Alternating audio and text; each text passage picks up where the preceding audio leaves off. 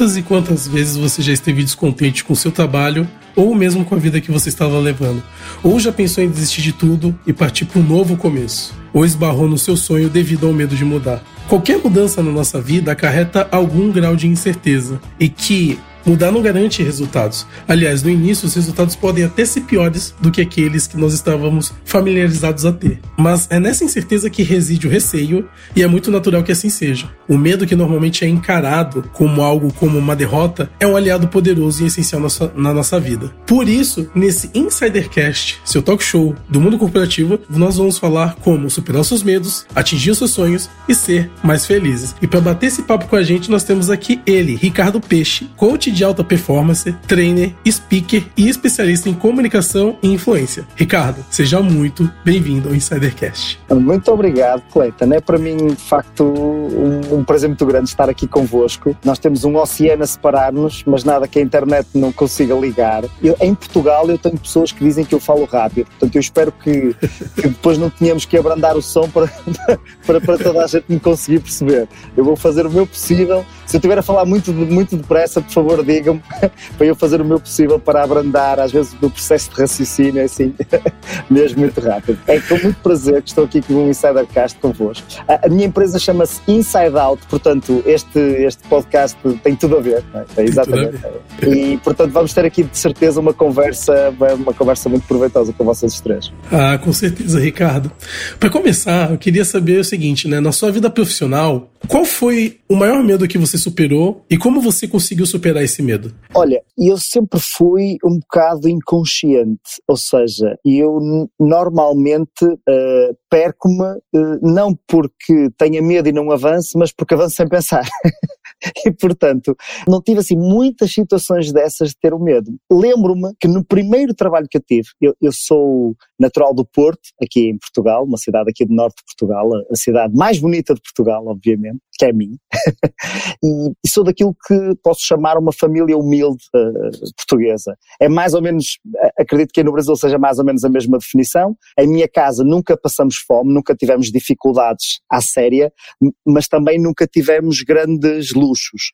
E portanto, no verão em que eu fazia 15 anos, queria fazer uma viagem de campismo com os meus amigos e fui pedir à minha mãe dinheiro, não é? Fui pedir à minha mãe dinheiro para fazer essa, essa viagem. E ela olhou para mim com aqueles olhinhos carinhosos de mãe e disse: Ah, mas é trabalhar, que eu não tenho a tua vida. E eu percebi logo naquela altura que tinha basicamente duas hipóteses. Ou ficava em casa a ver televisão, na altura só havia quatro canais, em Portugal só havia quatro canais de televisão, e portanto a, a programação não era assim muito boa, nem, nem muito variada, ou então de facto ia fazer essa coisa de trabalhar. E fui. Foi, tive, foi nesse verão que eu tive a minha primeira experiência de emprego. Eu depois continuei a trabalhar assim, part-times durante o verão, empregos, mesmo enquanto estava, continuei a estudar e tinha assim um emprego em part-time ou durante o verão. Mas o meu primeiro emprego foi na área das vendas, isto porque na altura aceitava-se basicamente qualquer pessoa para a área das vendas, é? e um miúdo com 15 anos, sem nenhuma habilitação literária, nem nenhuma qualificação profissional, basicamente tinha que fazer aquilo que conseguisse. E eu comecei na área das vendas por um trabalho que me pôs uh, em xeque mesmo, que me pôs em confronto com os meus medos. Porque o meu primeiro trabalho foi a vender porta-chaves na Rua Santa Catarina, no Porto. Ora, eu sei que vocês não conhecem o Porto e não conhecem com certeza a Rua Santa Catarina, quem nos está a ouvir não, não deve conhecer esta, esta rua. É uma rua só pedonal, ou seja, é uma rua comercial com lojas de um lado e do outro da rua, onde só passam peões, nem passam carros. E naturalmente, eu não sei como é que funciona aí eh, nas várias cidades do Brasil, mas na Rua Santa Catarina, quando alguém vê um vendedor a tentar abordá-lo, não é lá muito simpático, não para para falar com ele. E foi o que me aconteceu a mim. Principalmente um que, tal como eu, estava a vender uh, porta-chaves. Eu, eu, não sei se porta-chaves tem a mesma tradução uh, em português do Brasil, mas é aquela coisinha onde nós pomos as chaves para não as perder. Pronto, era isso que eu estava a vender na rua. Ora, como devem imaginar, isso não é um, propriamente um bem de primeira necessidade, não é? Que as pessoas andam todas na rua com as chaves no bolso a dizer, ah, quem dera que tivesse aqui um rapaz de óculos a vender porta-chaves que eu comprava logo. O, o, meu primeiro dia de trabalho, eh, eu não sei se tu te lembras do teu primeiríssimo dia de trabalho, Cleta, mas o meu primeiro dia de trabalho foi assim daqueles dias assim, dureza, não é? Em que eu não tive nenhuma formação, é? Basicamente deram uma capa para a mão, deram uma saca com os porta-chaves e disseram, vai vender. Foi esta a minha formação. E eu cheguei à Rua Santa Catarina, encostei-me uh, a uma ombreira de uma porta, ou seja, encostei-me assim ao lado de uma porta e fiquei à espera do cliente certo. É? Porque isto para vender porta-chaves temos, temos que procurar o cliente certo. É? Eu na altura, eu, eu não sabia ainda muito sobre linguagem corporal e microexpressões, mas havia uma parte de mim que dizia isto de porta-chaves, deixa eu ver se eu consigo reconhecer as pessoas que procuram os porta-chaves. E então fiquei parado, sem falar com ninguém, à espera de ver se a pessoa queria comprar porta-chaves só por a maneira como ela andava. Ora, basicamente o que eu estava era com medo de abordar as pessoas, não é? Que eu não sabia como é que havia de o fazer, não, eu acho que nem, na altura nem, nem bom dia conseguiria dizer a alguém e portanto estava paralisado com o medo de o que é que eu digo quando parar alguém para falar sobre isto. Consegui passar um dia inteiro sem falar com ninguém, não abordei nenhuma pessoa. Ora, nessa altura aprendi uma regra básica das vendas, uma regra de ouro, portanto, para aqui para os nossos, para os nossos ouvintes que vão estar a ver isto no Spotify, vão estar a ouvir no Spotify ou a ver no, no YouTube, vamos deixar já aqui a primeira pérola deste podcast, portanto, preparem-se para anotar, que é, se não falares com ninguém, não vendes nada. Portanto, eu aprendi logo essa regra no meu primeiro dia, que eu sou um tipo muito inteligente, e apanhei logo essa primeira regra, e, e percebi que no dia seguinte, se queria de facto ganhar algum dinheiro, tinha que fazer coisas diferentes. E esse meu medo de falar com as pessoas foi principalmente porque eu queria mesmo muito ir àquela viagem.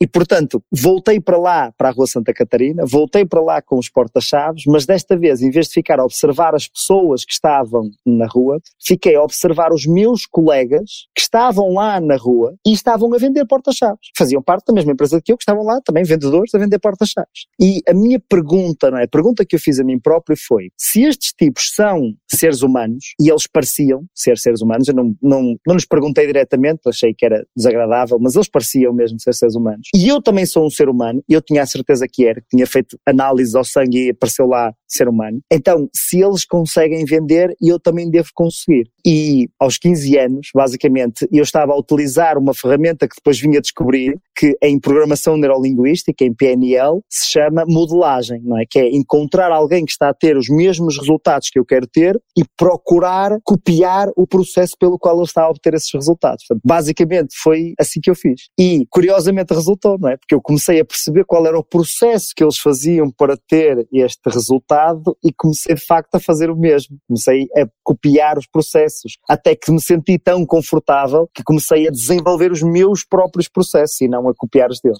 Foi, foi uma experiência muito interessante, esta experiência inicial. Ah, que legal. Eu vou fazer um desafio aqui para os meus amigos insiders daqui a pouquinho. Primeiro eu vou chamar a Bar Rodrigues e eu vou perguntar para ela o seguinte: qual foi o maior medo na, na sua carreira profissional, Bar Rodrigues? Você pode falar pra gente, por favor? E depois Fábio Oliveira. Bom, antes de mais nada, olá, Cleiton Lúcio, olá, Insiders. Olá. Ricardo, seja muito bem-vindo. Olá.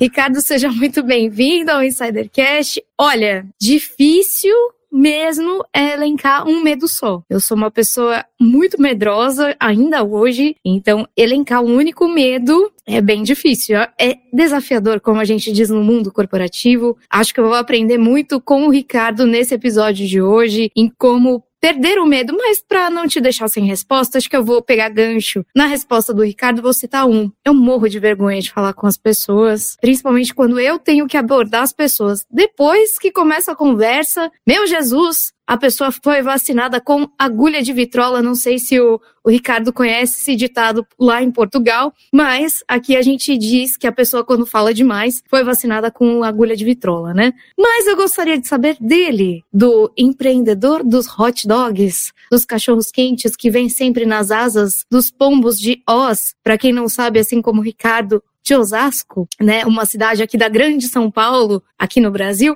Fábio Oliveira, qual foi o seu grande medo corporate? Teve só um, tem mais de um? É tipo eu, assim, que tem vários junto e misturado? Como é que é? tá cada dia melhor essa apresentação. Bah, olá, insiders. Poxa, uma honra estar nessa nave mãe chamada Insidercast. A gente sente saudades de estar aqui com vocês, insiders, com Cleiton Lúcio, Bar Rodrigues e hoje com o Ricardo Peixe. Ele que trouxe, assim, a gente vê como o português de brasileiro complica a língua, porque porta-chaves no português brasileiro é chaveiro, Mas porta-chaves faz mais sentido do que chaveiro, cá pra nós. Por que, que a gente complica tanto a língua, hein, Aurélio? Por que, que a gente complica, o Brasil complica tanto o português? Porta-chaves faz muito mais sentido. Vai, Cleiton, sobre a pergunta de vocês, o medo, acho que o medo maior de todo mundo é, é o medo da morte. Quem não tem o medo da morte? Eu acho que esse é o meu maior medo. Mas confesso, me identifico muito com a história do Ricardo quando ele fala do primeiro emprego dele. Realmente, um dos meus maiores medos foi do meu primeiro emprego quando eu comecei com office boy aos 16 anos. Eu acho que o medo do novo, de sair de casa para começar um primeiro emprego, pesa, né, Ricardo? Pesou para você e pesou para mim também. A gente vai aprender muito com você, Ricardo. Seja bem-vindo. E eu já tenho uma pergunta para você, Ricardo. Por que, que a gente nutre tantos medos e por que eles são importantes para nossa vida, para nossa sobrevivência? Seja bem-vindo. Obrigado pelo vosso convite. Estou muito contente por agora estarmos aqui os quatro reunidos. De facto, nós temos, nós temos muitos medos e eles são bons. Eu, no outro dia, numa, numa, numa palestra que fiz, alguém me perguntava: ah, ah, então devemos ignorar os medos e avançar sempre em frente? E eu disse: não, porque senão vais morrer. é? Os medos servem para nos proteger. É? O ser humano, a principal função do nosso sistema é a autossobrevivência. E, portanto, o medo acontece porque o nosso sistema está naturalmente à procura de onde é que está o perigo, onde é que nós nos podemos magoar. Ora, nós sabemos que às vezes o nosso sistema é como as mães muito zelosas, não é? Que é, quer-nos tanto proteger que nem nos deixa viver. é?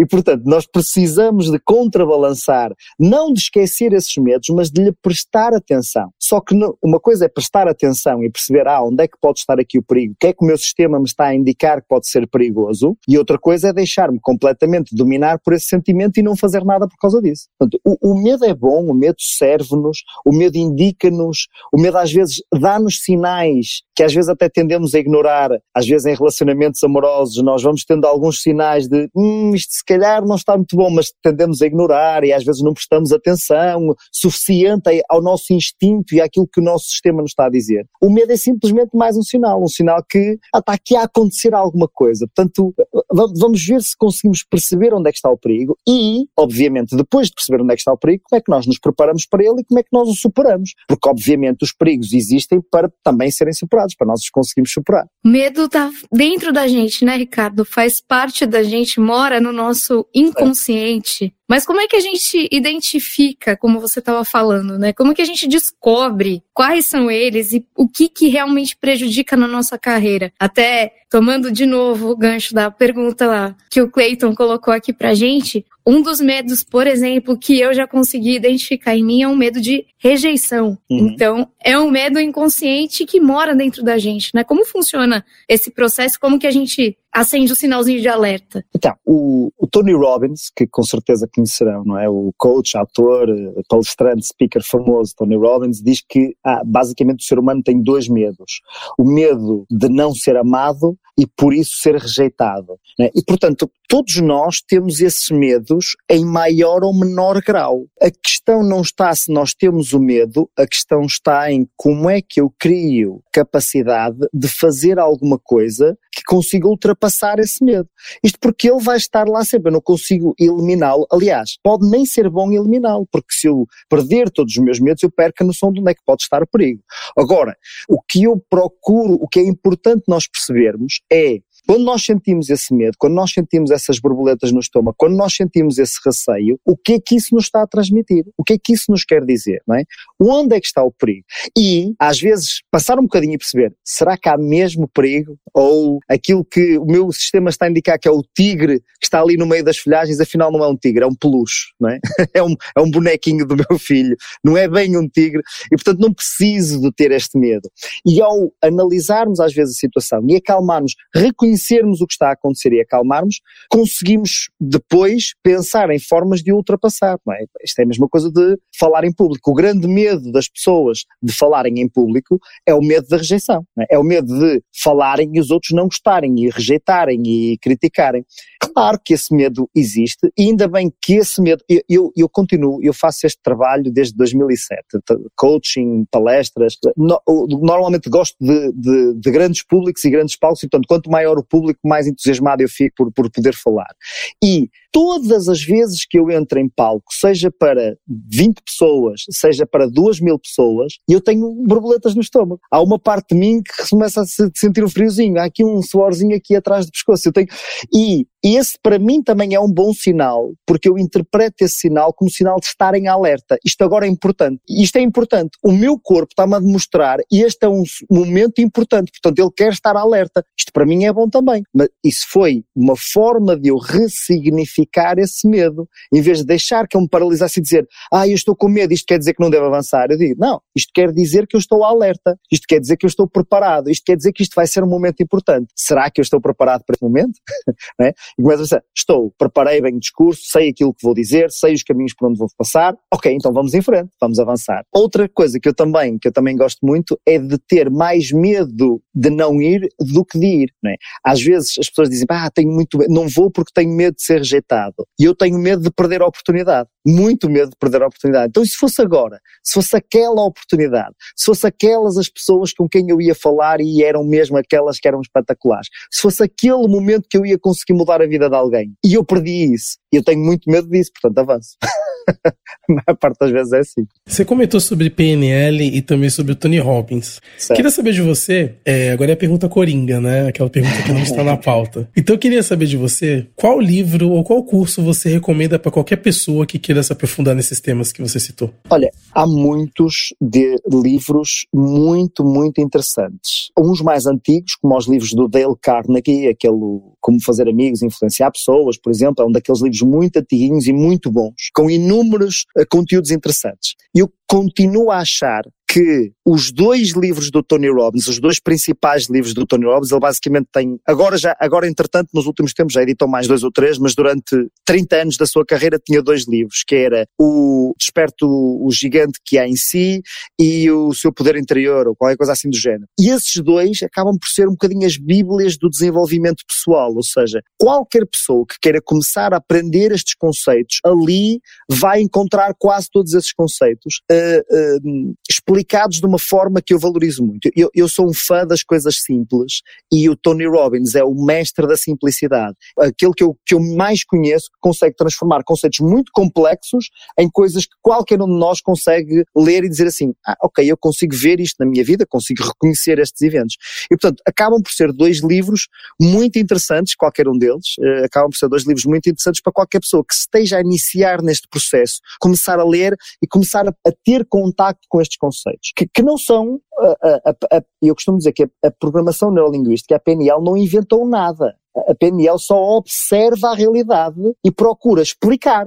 É só isso, não é? Portanto, ele, uh, os, os, criadores da PNL, o, o John Grinder e, e, o Richard Bandler, não inventaram propriamente um processo. O que eles fizeram foi olhar para a realidade, olhar para pessoas que estavam a ter sucesso e procurar fazer este processo da modelagem, que é como é que eles estão a fazer isto? Qual é o processo que eles utilizam? Que, no fundo, é um bocadinho daquilo que vocês também fazem aqui no Insidercast, não é? Que é procurarem pessoas que vocês consideram que têm sucesso e algo para ensinar na área deles e dizer, deixa-me lá perguntar como é que eles fazem para que os outros possam modelar isso, né? é, é este processo aqui. O Ricardo citou o Tony Robbins, para quem quer também dar uma olhadinha no seriado dele do Netflix, tem certo. um seriado dele de 2016 que é o Eu Não Sou Seu Guru, que mostra um pouco dos bastidores do evento anual que ele faz lá nos Estados Unidos. É certo. É bem interessante também, além da bibliografia citada pelo Ricardo. Ricardo, a gente está falando aqui do, de como superar os medos e trazendo um pouco para o mundo corporativo, a gente tem superação do medo do novo. Né? Às vezes as pessoas estão naquela zona de conforto e elas têm medo da mudança, de partir para algo novo, seja como um, um empregado com carteira registrada, né, como a gente diz aqui no Brasil, né, dentro de uma empresa empresa para começar a empreender, ou até mesmo ao contrário, ou mudar de emprego? Co como que a pessoa pode se preparar né, para o novo antes dessa tentativa, né, como uma tentativa de superar esse medo da mudança? É como pular de um paraquedas no,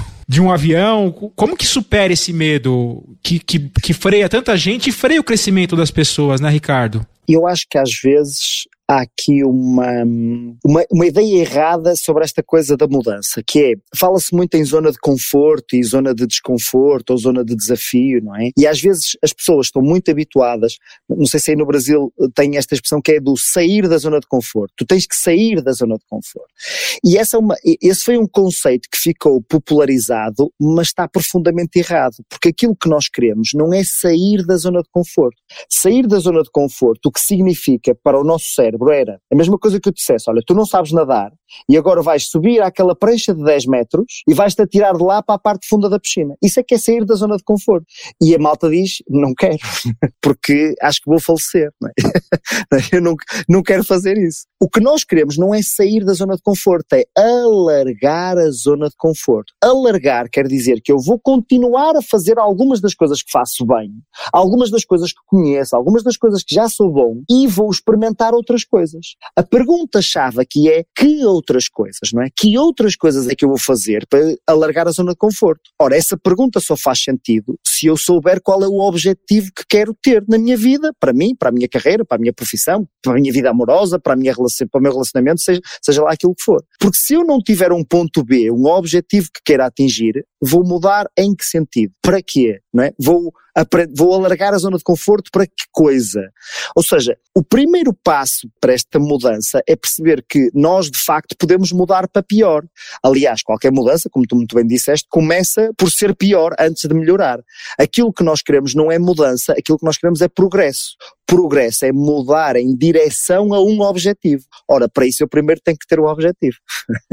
tá. A partir daí, então, nós podemos começar a traçar um caminho entre o sítio onde nós estamos e o sítio para onde nós queremos ir. Caminho esse que eu não vou conhecer totalmente, não é? Porque eu não consigo prever o futuro completamente. Mas há algumas coisas que eu consigo prever, certo? Se, se eu quiser, vamos imaginar que eu quero lançar um podcast diário sobre temas corporativos. Eu não sei tudo aquilo que vou encontrar mas se calhar consigo olhar para alguns podcasts sobre temas corporativos de sucesso e dizer como é que estes fazem isso, não é? Qual foi o caminho que eles traçaram? Como é que eles organizam isto, não é? Consigo prever algumas dificuldades, não é? Se, se eu quisesse fazer isto em Portugal, se calhar dizia assim, ó oh, Fábio, ó oh, Clayton, olha, como é que vocês fazem isto? Como é que vocês têm tanto sucesso? Como é que vocês conseguem estes convidados? E vocês iam-me explicar um bocadinho desse processo, dos desafios, daquilo que eu ia encontrar, que não ia encontrar, não é? Se calhar falava com mais pessoas, se calhar liam um livro sobre iniciar podcast, não é? podcast para totós ou qualquer coisa assim do género. Portanto, fazia alguma coisa para poder prever os obstáculos e encontrar formas de os ultrapassar. Depois, obviamente, tem que treinar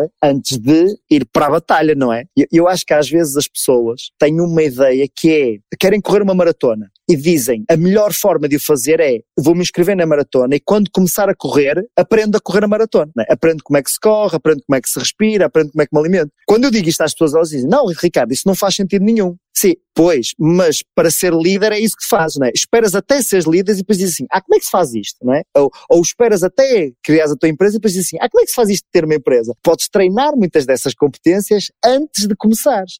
E é com esse treino, com esse aperfeiçoamento, com essa procura, com esse planeamento, com essa aprendizagem, que eu vou superando esses medos, porque de repente coisas que eu achava que eram dramáticas, afinal não são assim tanto, não é? E coisas que eu achava que não eram nada, de repente digo, ah, eu tenho que aprender sobre estas, é? Que eu achava que isto era fácil, mas afinal tenho que aprender muito sobre isto. E portanto, acho que é um bocadinho deste processo que faz superar este medo da mudança, que é, e eu em vez de entrar no escuro e dar um salto de, da prancha de 10 metros, eu ir começar pela prancha de meio metro e dizer assim, deixa lá ver como é que, como é que está a água, é? Deixa-me ver se eu consigo nadar, deixa-me aprender aqui uma, como é que se salta mesmo, quais são os perigos de salto, e pronto, e vou treinando e aprendendo todas essas questões, não é? Ninguém nasceu atleta olímpico, portanto, não seria de esperar que qualquer outro processo na nossa vida fosse diferente desse, de treino, aprendizagem, ver, aprender com outros, tudo isso. Bom, Ricardo, depois que a gente aprende tudo isso, a gente passa por todos esses processos, a gente se entende, a gente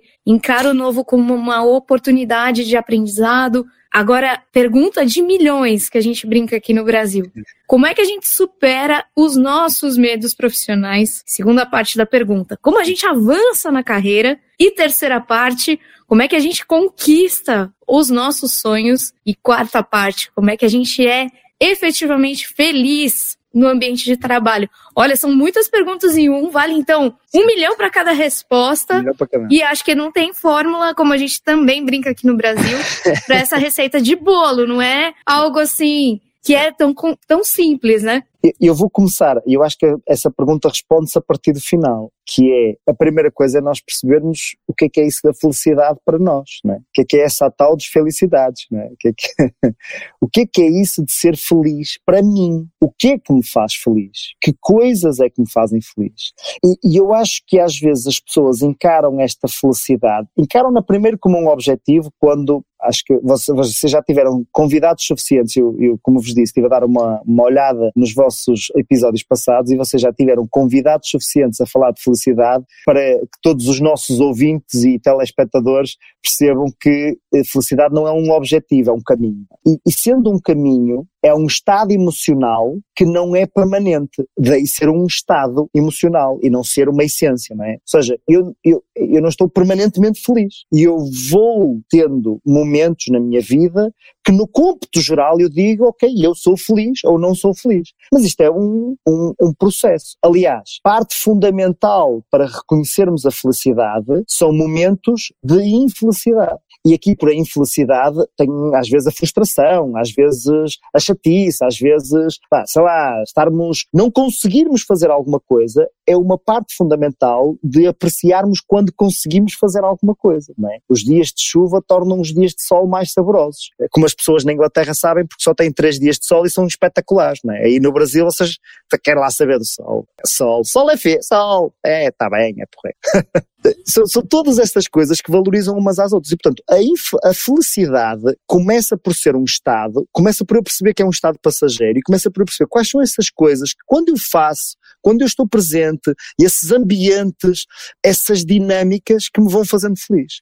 A partir dessa felicidade, então eu passo para outra parte que é em que, que tipo de carreira é que eu acho que me vai trazer mais dessa felicidade? E ao procurar esses tipos de carreiras que eu acho que me vão trazer mais dessa felicidade, então começo a pensar em que caminhos é que me levam até essa carreira, é? E ao pensar nesses caminhos, então começam os medos, que é, que medos é que eu tenho em começar a caminhar nesses caminhos, é? O que é que me implica fazer isto? Por exemplo, eu, aquilo que me traz felicidade é, o meu lugar preferido do mundo é o palco adoro, adoro estar no palco, adoro partilhar, adoro partilhar com outras pessoas, adoro ouvir as gargalhadas, adoro adoro olhar para as pessoas e, e, notar o momento em que a ficha caiu. Houve ali alguma coisa que a pessoa disse assim: Olha, era mesmo isto. E esse momento para mim dá-me imenso prazer. E eu fico apaixonado e viciado nesses momentos. Por isso, eu escolho, acho que aquilo que hoje estou a fazer é a melhor forma de eu ser feliz no meu trabalho. A fazer este trabalho de coaching, de palestras, de formação, etc. Hoje, porque amanhã isto pode ser diferente. Eu amanhã posso pensar noutra coisa, posso decidir que é outra coisa, que é aquilo que me faz mais feliz. Posso, portanto, isto não, não está próprio, não, não está fechado uh, para sempre.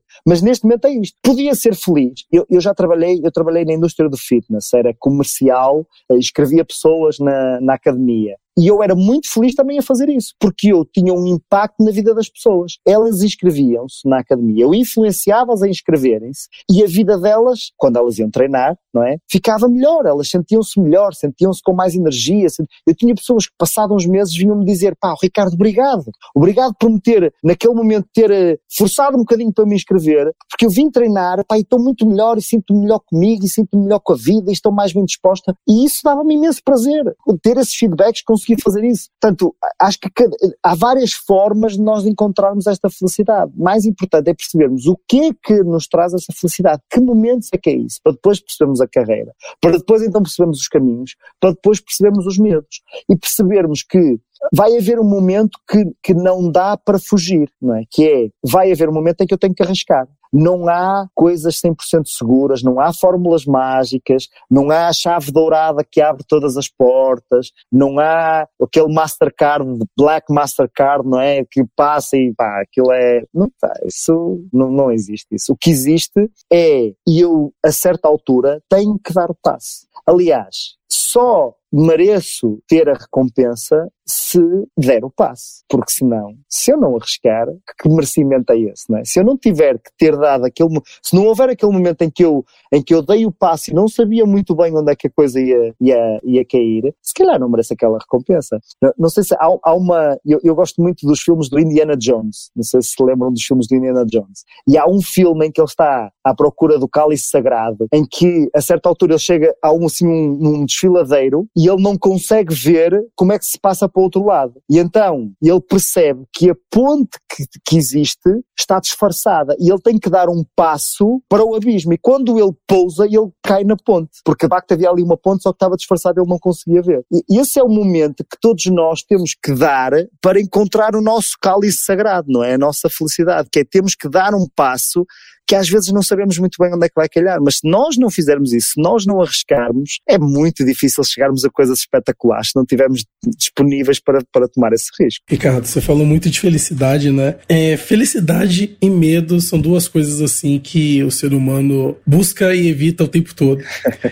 e eu queria te fazer uma pergunta ligada a essas duas coisas, né? O autoconhecimento, ele é o principal item, tanto para as pessoas que querem ser felizes, porque elas precisam se autoconhecer para saber o que elas querem, mas também é. isso nos ajuda a lidar com os nossos medos quando a gente tem autoconhecimento, né? Eu queria também te pedir para que, se for possível, você consiga passar um exercício pra gente, pra gente ter um pouquinho mais de autoconhecimento nesse momento que a gente tá aqui. O Gary Vaynerchuk, o Gary V, também personalidade aí super famosa das redes sociais e não só, costuma dizer que autoconhecimento é o nome do jogo, não é? O nome deste jogo que nós estamos aqui a fazer é autoconhecimento, é nós conseguir aprofundarmos o conhecimento de nós próprios. Eu de facto acho que isso é essencial. Um exercício relativamente simples que nós podemos fazer é que na psicologia diz que o ser humano tem três imagens de si próprio. É aquilo que ele acha que é, aquilo que os outros acham que ele é e aquilo que ele acha que os outros acham que ele é. Portanto, nós temos essas três imagens. Às vezes essas três imagens estão muito separadas. E eu acho que sou uma coisa, os outros veem uma coisa diferente e eu acho que eles veem uma coisa diferente destas. A única forma de nós aumentarmos este nosso autoconhecimento e juntarmos estas imagens é perguntando, é? é termos, o, termos a, a capacidade, a coragem e, a, e, o, e o treino, muitas vezes, de perguntarmos muitas vezes às outras pessoas o que é que elas veem e percebermos se aquilo que eu quero transmitir é igual àquilo que elas recebem. Perceber se eu estou a, de facto a transmitir a imagem que elas querem ver e, às vezes, ver, aprender com elas que elas estão a ver alguma coisa que eu nem fazia ideia. Às vezes, nós, quando fazemos estas perguntas, temos pessoas que dizem assim: pá, tu és, pá, tu, tu, tu, comunicas tão bem e nós, eu, eu, nem, nem, sei, nem tenho medo de abordar outras pessoas. Ah, há pouco estava a dizer que não gostava de abordar pessoas. Se calhar ela vai falar com alguém e dizer assim: pá, tu és ótima a abordar as outras pessoas. Ela, quem eu? Eu? Eu não, eu tenho medo, tenho pavor disso. que é, às vezes os outros vão ver coisas em nós que nós nem sabíamos que estavam lá, né? Às vezes os outros vão reconhecer coisas em nós, impactos que nós temos neles que nós nem sabíamos. Quanto mais eu conseguir pedir este feedback às outras pessoas, maior se torna o meu conhecimento de mim próprio, não é? Minha, esta, esta, esta minha capacidade de eu saber coisas sobre mim. Chama a atenção que este exercício e estas perguntas têm que ser feitas com os seguintes cuidados. O primeiro é serem a pessoas que de facto nos conhecem, porque senão estar a perguntar, por exemplo, vocês os três já têm inúmeros episódios de podcast e com certeza não estão só juntos quando estão a fazer o podcast. e, e, portanto, vocês os três têm um conhecimento muito forte daquilo que vocês são. Se, se qualquer um de vocês me perguntasse a mim o que é que eu vejo, a minha capacidade de resposta seria reduzidíssima porque eu conheci-os agora neste podcast, neste contexto muito especial.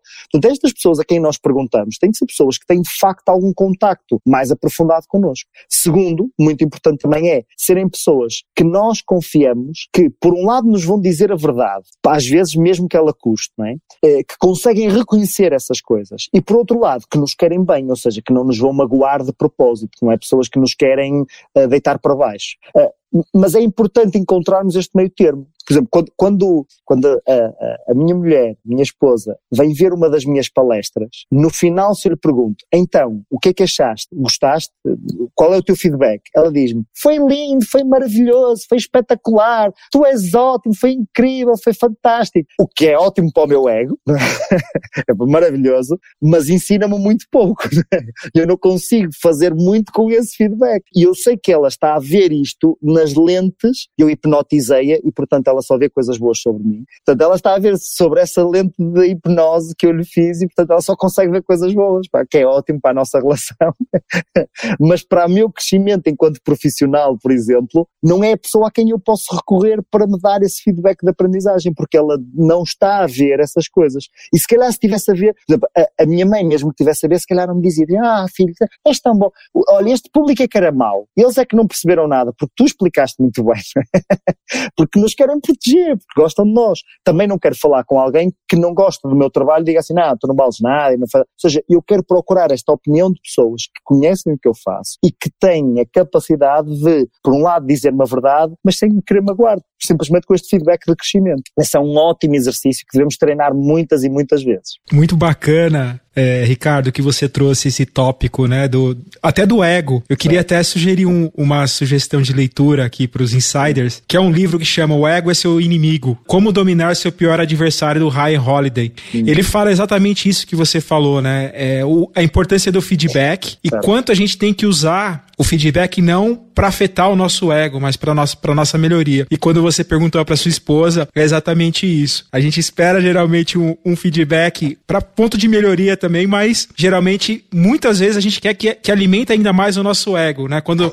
realmente teria que ser o contrário, a gente teria que ter feedbacks para o nosso crescimento, né? Para a gente ser melhor ainda mais. E esse livro fala exatamente isso que você comentou. Uma das coisas que, que eu tive eu tive o privilégio, eu acho que até é sorte, acho que é aqui a palavra se calhar mais acertada. Eu tive a sorte de no início da, do meu trabalho enquanto coach, enquanto formador, estar junto com um conjunto de pessoas, eh, a equipa que, que nós que nós formamos nesse início era de pessoas mesmo muito interessadas nestas questões do desenvolvimento pessoal e estávamos mesmo muito interessados na, na melhoria. Então sempre que terminava, sempre que nós fazíamos uma formação, uma palestra, qualquer coisa, era obrigatório que todos disséssemos quais foram as três coisas que eu gostei, as três coisas que eu não gostei e as três coisas que eu podia ter feito diferente, independentemente disso. E, portanto, havia o formador, havia cada um dos assistentes que estavam lá, não é? E nós reuníamos enquanto equipa e aquilo era mesmo importante. E, e, às vezes a malta era, ah, pá, foi muito fixe, mas o que é que não gostar? Ah, pá, não é nada que eu não gostei. Não, ok, mas vamos mesmo procurar. Vamos mesmo procurar aqui, pesquisar um bocadinho à procura de coisas que de facto não correram tão bem, outras coisas que podíamos ter feito diferente. Como é que eu podia falar deste tópico de uma forma completamente diferente? Usando exemplos completamente diferentes, dando um exercício completamente diferente. E, e eu acho que esse início uh, foi uma, é para mim uma das, das peças fundamentais de, de eu hoje em dia me sentir tão confortável quando vou falar com qualquer tipo de público e me sinto muito à vontade para, se esta forma não der, eu tenho aqui mais duas ou três. É? É? Eu expliquei isto desta maneira e não senti que isto foi bem captado. Ah, mas eu tenho aqui mais três ou quatro exemplos, mais cinco ou seis, mais sete, porque eu, é? isto cria uma bagagem de estarmos permanentemente a ter esse feedback e a crescer e à procura de outras coisas que depois nos dá uma bagagem muito grande para qualquer tipo de público, seja eles, já, já falei com estudantes da, do, do, do liceu, de miúdos de 14, 13, 15 anos e já falei com eh, CEOs de, das maiores empresas em Portugal numa, em palestras muito pequenas ou muito grandes. E, portanto, os exemplos têm que ser diferentes e essa bagagem que nos traz isto permite-nos adequar muito ao público. É mesmo uma experiência muito, muito, muito fixe. Ricardo, você falou que a sua maior alegria é estar em cima de um palco. Uma Além das. dessa alegria, uma das, né? Quais... Quatro filhos, portanto tenho, não posso dizer que é só a única, senão ah. um dia vão ver isto e vão me cobrar. Com certeza. É a pergunta é justamente essa: o que te traz mais alegrias no seu mercado de atuação e quais são os principais desafios de, desse ramo que você atua hoje? As minhas alegrias são muitas, não é? O facto de ter assim uma família grande, ou pelo menos eu acho que é uma família grande, não sei qual é a média aí de, de número de filhos no Brasil, mas para Portugal quatro já está bastante acima da média e portanto isto traz muitas alegrias. Traz-me também muitas aprendizagens que depois utilizo no meu trabalho, ou seja, esta, esta minha família numerosa acaba por ser uma, uma espécie de, de laboratório de experiências que eu vou fazendo com os miúdos e depois relato essas experiências nas formações e nas palestras de modo a conseguir transmitir alguns conteúdos. A, a nível profissional, o maior desafio hoje em dia é muito diferente do, do que aquilo que era quando eu comecei em 2007. Ou seja, em 2007 basicamente ninguém tinha ouvido falar em coaching ou neste tipo de, de temáticas, éramos quase uh, missionários, não é? Íamos assim com, com o livrinho da PNL dizer já conhece, já a PNL, por favor, ouça, não é? Íamos bater à porta das pessoas para, para ouvir, para, para eles nos sequer ouvirem e falar, mas que é isso de coaching e como é que se faz? Hoje em dia toda a gente já, já ouviu falar em coaching, há, o mercado em Portugal está cheio, há muita gente a fazer certificações de coaching, portanto temos muitos, muitos, muitos, muitos coaches aqui em Portugal a fazerem trabalho trabalho. E obviamente, sempre que há uma, um, tanta oferta no mercado, há bons e maus, não é? como, em, como, em, todas as áreas de atuação.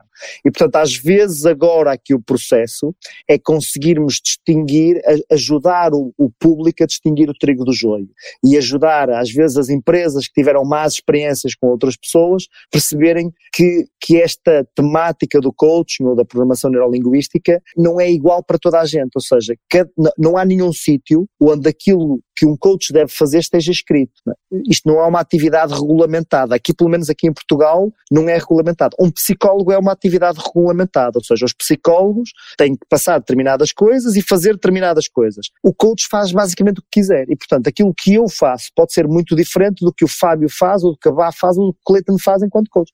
Podemos ter quatro pessoas completamente diferentes e que as quatro se chamam coaches. E às vezes isso é confuso para o mercado. Portanto, acho que muito do desafio aqui passa por, uh, às vezes, desfazer essa confusão. O certo é que, normalmente, aquilo que eu encontro é que as pessoas, passando aquela barreira inicial de não sei muito bem o que é isto e será que isto é alguma coisa interessante, será que isto não é uma seita, não é assim uma coisa dessas esquisitas, passando essa primeira parte, as pessoas estão genuinamente interessadas em, em ter melhores vidas, em serem mais felizes, em, em estarem melhores no seu trabalho, portanto estão genuinamente interessadas em ouvir aquilo que nós temos para dizer. E perceber se se relaciona com a vida deles ou não. O que eu acho é que às vezes, na ânsia de chegar até às pessoas, muita gente no mercado apresenta as tais fórmulas mágicas que nós sabemos que não existem, não é? Que é faça isto e vai ser feliz, não é? é cumpra isto e vai ter este resultado, não é? Beba água com limão e vai emagrecer de 70 quilos num dia, não é? Coisas assim do género que depois pá, as pessoas olham e dizem pá, isto, isto é uma tanga, é uma treta, é um, isto não vale nada. Quando aparece alguém que de facto lhes fala de uma forma real e diz não, isto não é assim, não é? às vezes as pessoas brincam comigo e dizem assim, ó oh, oh, Ricardo, então com essas ferramentas todas, o Ricardo deve estar todos os dias bem disposto e não se chateia com nada. E eu digo, não, claro que não, chateio muitas vezes. Primeiro tenho quatro filhos, portanto chateio-me logo muitas vezes, só por causa disso. Depois, a minha, a minha vida não tem nada de perfeito, tem tudo de imperfeito. Eu chateio-me, eu zango-me, eu tenho frustrações eu às vezes não consigo chegar onde quero. Muitas vezes não consigo chegar onde quero, fico perdido, fico desanimado, fico desmotivado. O, o ponto aqui, aquilo que estas ferramentas trouxeram para mim e que eu espero que tragam para outras pessoas, não é eu viver uma vida como um monge budista zen que está, não é, um gajo dá-lhe com o pau nas costas e ele nem se mexe. Não é isso que eu estou à procura. O que eu estou à procura é, sempre que eu entro num desses estados emocionais que não me beneficiam, que eu acho que não ajudam a resolver o problema, quão rápido é que eu consigo sair daí para um outro estado emocional que ajude. Sempre que eu entro num estado emocional de chateado e isso não me ajuda a resolver o problema, quão rápido é que eu consigo saltar desse estado para outro em que de facto consigo resolver. Sempre que eu entro no estado da frustração, quão rápido é que eu consigo saltar. No estado do desânimo, da desmotivação, seja qual for, quão rápido é que eu consigo saltar para um estado que de facto seja o melhor estado para lidar com aquele problema. E aquilo que isto tem feito por mim é que eu antes passava passava dias chateado e agora às vezes em algumas situações passo segundos chateado. É? E algumas delas já não me chateiam mesmo, mas em muitas delas continuo a chatear, mas menos tempo. E acho que tem sido para mim a, a minha experiência. Eu continuo a fazer coisas que a minha mulher não gosta e ela continua a fazer coisas que eu não gosto. O quão rápido é que nós conseguimos resolver isso é que é, que é a chave para o nosso relacionamento funcionar. Não é que eh, magicamente ela só faz cenas que eu adoro e eu só faço cenas que ela adora. Isso, isso não existe. E é um grande desafio a gente saber esse tempo de resposta interna, né, Ricardo? De quando é. a gente está num estado, a gente passa para o outro, reconhecer que a gente está nesse estado, o que faz bem, o que não faz, a importância que a gente dá ou não, né, para cada é. fato. É e agora, falando em desafios, é uma pergunta clássica aqui já do Insidercast. A gente gostaria de saber, você contou já um pouquinho da sua história na abertura do episódio, né, no começo da nossa conversa, mas agora chegou a hora de saber quais são os grandes desafios pessoais e profissionais do Ricardo. Você inclusive citou os seus miúdos, né, os quatro Sim. miúdos que fazem parte aí do desafio pessoal. Mas claro. eu gostaria que você aprofundasse um pouquinho, por favor. Sim, eu, eu, tenho quatro filhos, um deles é do meu anterior casamento, a minha filha mais velha tem 15 anos e é do meu anterior casamento, e tenho três filhotes com esta relação. É a Sofia, a mais velha, a Dani, Daniela, o Miguel e a Mafalda, que é a mais novinha. E portanto, a nível pessoal, o grande desafio que eu tenho é como é que eu faço para ser o pai que quero ser destas crianças?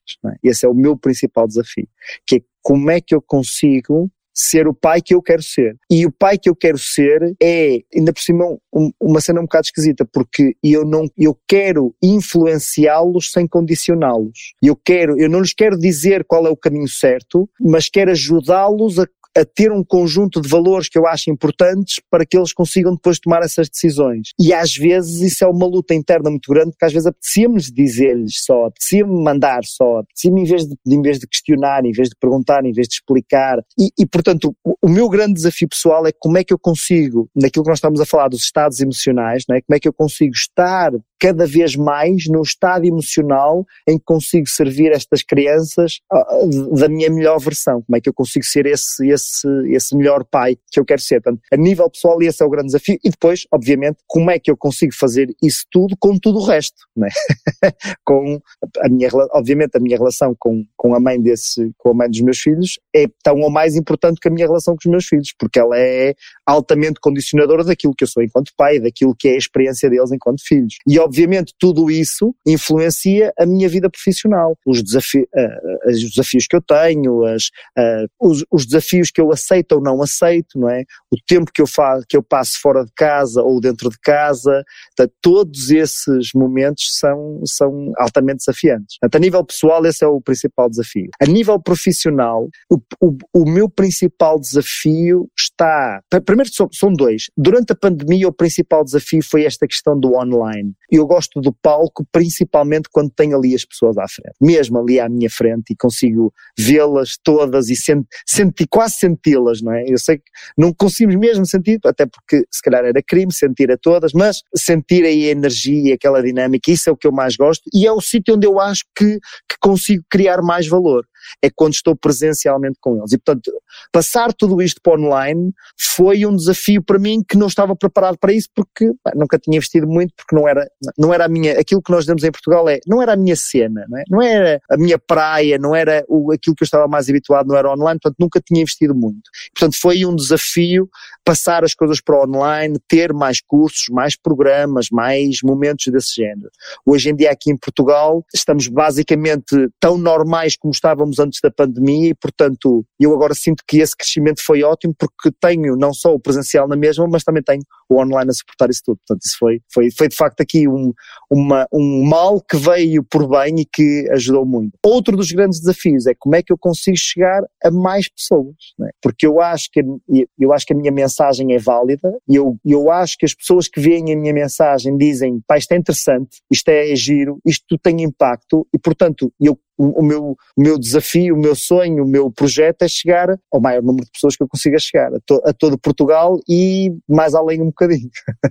e portanto, os grandes desafios é como é que eu consigo fazer isso tudo funcionar, como é que eu consigo de facto chegar às empresas, como é que consigo chegar às pessoas, como é que consigo ter programas que sejam apelativos, como é? porque isto de, de ter um produto bom, mas depois não ter não, as pessoas não o conhecerem é como ter um produto mau.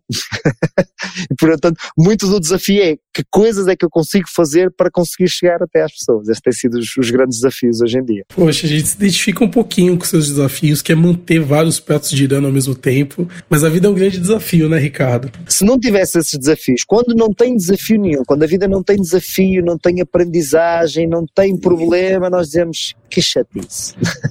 Isto é muito, tá estranho. Certo, muito mal. Tá estranho, tem alguma coisa, tem alguma coisa errada aqui, né? Tipo, você já começa a ficar pensando, Ricardo, Poxa, que papo legal a gente teve com você. Mas infelizmente a gente tá chegando ao final do episódio, né? Mas antes de ir embora, eu queria que você deixasse seu recado final e as suas redes sociais para os insiders poderem entrar em contato com você. O, o, o meu recado uh, acho que vai, vai muito em contra aquilo que nós falamos aqui, uh, que é a magia não existe. Eu sou um apaixonado por, por a arte do ilusionismo. Eu, desde miúdo, que via na televisão os mágicos a fazerem os seus truques e ficava maravilhado porque aquilo que faz um mágico é basicamente o impossível, não é? Ele faz o impossível acontecer. Nós achamos que não é possível, mas aquilo está a acontecer aos nossos olhos. E isso fascina-me. É? Fascina-me essa ideia do impossível acontecer. Só que eu sei que a magia não existe. O que existe é ilusionismo. O ilusionismo é um conjunto de ferramentas e de técnicas que, quando aprendidas, treinadas e aperfeiçoadas, produzem aqueles resultados mágicos. Na nossa vida acontece o mesmo. Na nossa vida não há magia, mas há ilusionismo. Que é, na nossa vida, o nosso sucesso vem de um conjunto de ferramentas e de técnicas que, se aprendermos, treinarmos e aperfeiçoarmos, também produzem resultados mágicos. E eu tenho a certeza que todas as pessoas, que vocês os três, e todas as pessoas que nos estão a ouvir, já produzem muitos resultados mágicos na sua vida. Já têm muitas coisas, muitos momentos onde os outros olham para eles e dizem: Uau, que magia, não é? Que coisa, parece um impossível a tornar-se possível. E quando nós aprendemos e, e, e, tomamos noção desse milagre que às vezes nós fazemos acontecer, começamos a perceber que podemos fazer isso noutras áreas, que é mesmo possível aprender, treinar e aperfeiçoar essas ferramentas. Portanto, é, espero que, que esta conversa tenha, tenha sido mais uma na, na, longa lista destes episódios que incentiva as pessoas a procurarem essas técnicas, essas ferramentas para produzirem esses resultados mágicos. Se quiserem saber mais eh, sobre mim, com certeza ficarão também depois aqui na, nas descrições do do episódio ficaram aqui os contactos, mas podem procurar no, no Instagram Ricardo Peixe underscore Inside Out uh, e vão encontrar. Na, no Facebook também é Ricardo Peixe, uh, coach, qualquer coisa assim do género, vão, vai aparecer logo aí um rapaz de óculos assim meio do lado na fotografia, portanto deve ser eu. Portanto, se puserem no Google Ricardo Peixe Portugal, não há, não há assim muitos porque o meu sobrenome não é, não é muito comum, portanto com certeza me vou encontrar. Muito obrigado, Ricardo. Que papo incrível. Pena que já acabou esse episódio do é Insidercast e a gente vai ouvir e rever esse episódio novamente porque foi tanta, tanto conteúdo legal que você trouxe, Ricardo, que fica até difícil a gente conseguir absorver todos esses conteúdos que você trouxe aqui pra gente hoje. E a gente queria agradecer a tua presença e saber o grande insight aqui que eu tive desse episódio é que o medo é positivo, ele faz com que a gente haja com mais cautela, ele permite a gente se manter vivo, mas entre o medo, voltando aqui para o mundo corporativo, né? Ele faz a gente. A gente tem, tem que ter medo no mundo corporativo, sim, mas a gente precisa ter coragem. E a coragem não é a ausência do medo. É saber que, mesmo o medo caminhando ao nosso lado, a gente precisa saber o que precisa ser. Fazer o que precisa ser feito, independente dos nossos medos. E o que o Ricardo falou exatamente sobre a zona de conforto me chamou muita atenção. Não é sair do, da zona de conforto, é alargar essa zona. E a questão da felicidade, como ele conceituou também, a questão da busca da felicidade passa muito pelo autoconhecimento. Bora se autoconhecer primeiro? Muito obrigado, Ricardo. Muito obrigado, Cleiton. Muito obrigado, Insider. Muito obrigado, Bar Rodrigues. Obrigada, Fá. Obrigada, Ricardo, por essa aula de como lidar com as nossas inseguranças e com os nossos medos. Acho que o que o Ricardo falou, que é uma frase muito conhecida aqui no Brasil, mas que acho que simboliza bastante desse episódio, é que a felicidade não é o fim, é o caminho. E como o Fá muito bem colocou, assim como o Ricardo durante o episódio, a gente tem que aprender a lidar com os nossos medos, com as nossas angústias, com o nosso autoconhecimento. A gente precisa se conhecer primeiro para saber o que, que a gente sente e para saber o que, que a gente quer ou não levar com a gente. O Ricardo falou sobre tirar os defeitos e tem uma frase que diz, né? Se você tirar todas as pedras que sustentam um castelo, ele desmorona. Então, se a gente tirar todos os nossos defeitos, a gente deixa de ser a gente. Então, medo, insegurança, desconhecido é comum a todos nós. A única certeza que a gente tem é que a gente não tem certeza de nada. Então, a gente tem que aprender a lidar com essa falsa ilusão, falando do ilusionismo que o Ricardo fechou aqui no seu recado final, né? Nos deixou essa mensagem. A gente não pode se iludir que tudo é perfeito, que tudo é lindo, que tudo é divino, maravilhoso, como diz uma música muito conhecida aqui no Brasil. Então, acho que é isso. Vamos seguir no caminho. Quando tiver uma pedra junta na construção, e constrói o seu alicerce e vamos em frente. Acho que é esse insight que fica aqui.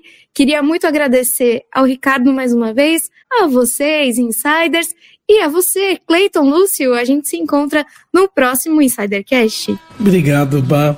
Acho que o insight final é o seguinte, né? Acho que a palavra desse episódio é ressignificar. Medo sempre existirá. É um fato isso. Mas ressignificá-lo, eu acho que é o que faz toda a diferença entre você ter uma vida extraordinária e uma vida mediana. A maioria das pessoas que tem uma vida mediana normalmente tem uma vida mediana porque elas deram mais ouvido para seus medos do que para seus sonhos. E as pessoas que têm uma vida extraordinária ouviram seus medos sim, mas disseram para seus sonhos não, eu vou com vocês. E insider, acho que nenhuma pessoa de sucesso, seja na área que for, é refém do seu próprio medo. Então busque se autoconhecer, comece a olhar o medo como um real aliado seu que vai te indicar aonde tem um real perigo, onde tem um ponto de melhoria, mas que ele é um apenas um aliado, não uma pedra tão pesada e tão profunda que vai te abater durante o processo, tá, Insider? Então entenda, ressignifique o medo e torne ele seu aliado. Bem, Ricardo, muito obrigado por ter compartilhado seu tempo e seu conhecimento com a gente. Insiders, muito obrigado. E como sempre, né, nós estamos em praticamente todas as redes sociais. Nós estamos no Instagram, arroba InsiderCast, nós estamos no LinkedIn, arroba InsiderCast, nós estamos no YouTube, que provavelmente é por onde você está nos assistindo, que é o canal InsiderCast. Então nós temos um e-mail de contato também, que é o contato arroba insidercast.com.br. Lá você pode mandar dúvidas, críticas, sugestões de pauta e se você tiver desejo de fazer um podcast ou um talk show para sua empresa com esse jeitinho insider de ser, descontraído, onde você consiga se conectar com pessoas, fidelizar talentos, entre outras coisas, você também pode mandar um e-mail para o nosso contato arroba insidercast.com.br. Insiders, muito obrigado. Eu agradeço a vocês que nos assistiram até aqui e como sempre, nós nos vemos e nos ouvimos no próximo episódio do Insidercast. Tchau, pessoal!